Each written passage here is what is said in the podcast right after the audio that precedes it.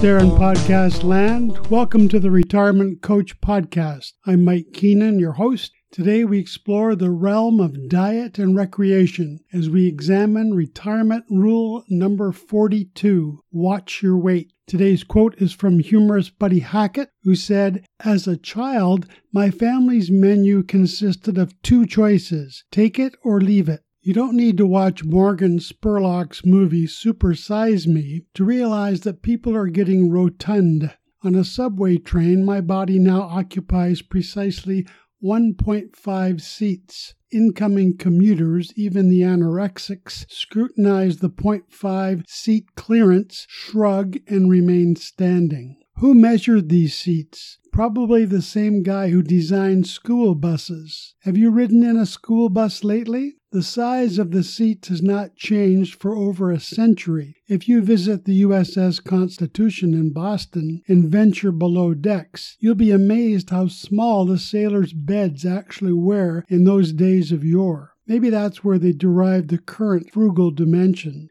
When I sit in a chair at the theater, both of my arms naturally settle upon the adjacent armrests, and I'm in danger of starting up a relationship with those sitting on either side. I could hold my arms straight up in the air for a few minutes, but viewers behind me would not be amused. Over the years, people at theaters learned to sit male, female, male, female. Guys invariably commandeer the armrest. Ladies lose out. Compared to some others, I'm not bad. I admit that I have not yet achieved my optimum weight, but I'm starting to feel quite svelte when I look around. There must be a convention of sumo wrestlers in town.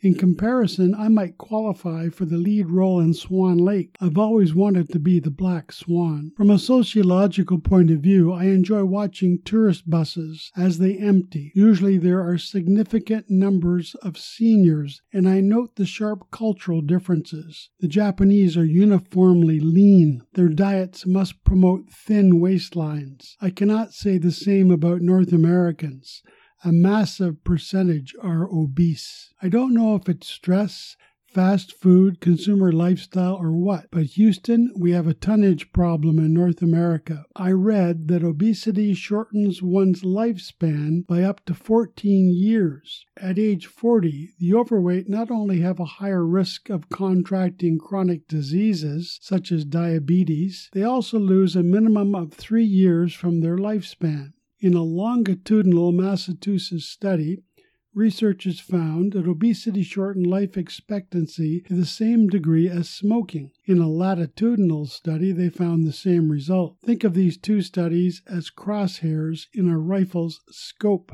Adults are obese if they weigh 20% more than the maximum healthy body weight. This arbitrary measure is annoying because people genetically enjoy different body types despite their height. Insurance companies unfairly simplify matters by suggesting rigid height weight ratios, when in fact there are muscular mesomorphs, skinny ectomorphs, and fat endomorphs.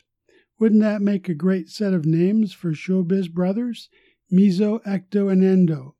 I guess they're not as funny as Chico, Groucho, Harpo, Gummo, and Zeppo. If you smoke and are plagued with the Y chromosome, results suggest that you constitute the worst grouping, potentially losing 13.7 years of life compared to the trim, non smoking males. Obese female smokers lost 13.3 years on average. Finally, the study concluded that all dwarfs, both male and female, must be compulsive smokers. The Center for Disease Control and Prevention reports that two thirds of U.S. adults are overweight or obese. Two thirds. And in a recent study, 47.9% of Canadians were overweight according to Statistics Canada. That's almost one half Canadians. There are no comparable records in France because they just don't care. An American judge dismissed a lawsuit that blamed McDonald's hamburgers and fries for causing obesity in children.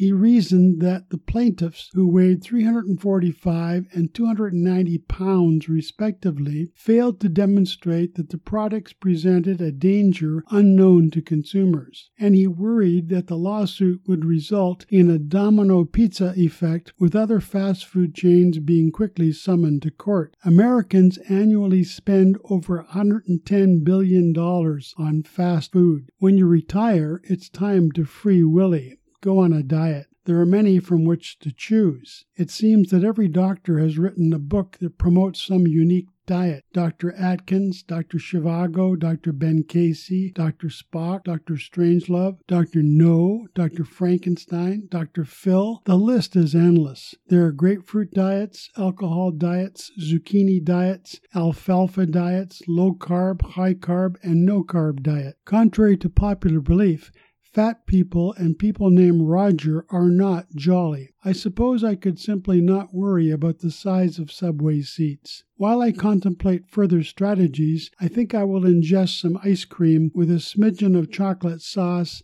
and perhaps a few walnuts on top for their excellent energy source. Today's retirement affirmation is I am surrounded with loving, caring people, most of whom want to inherit my wealth. Those with puzzling questions about retirement can contact me at mjk6648 at gmail.com.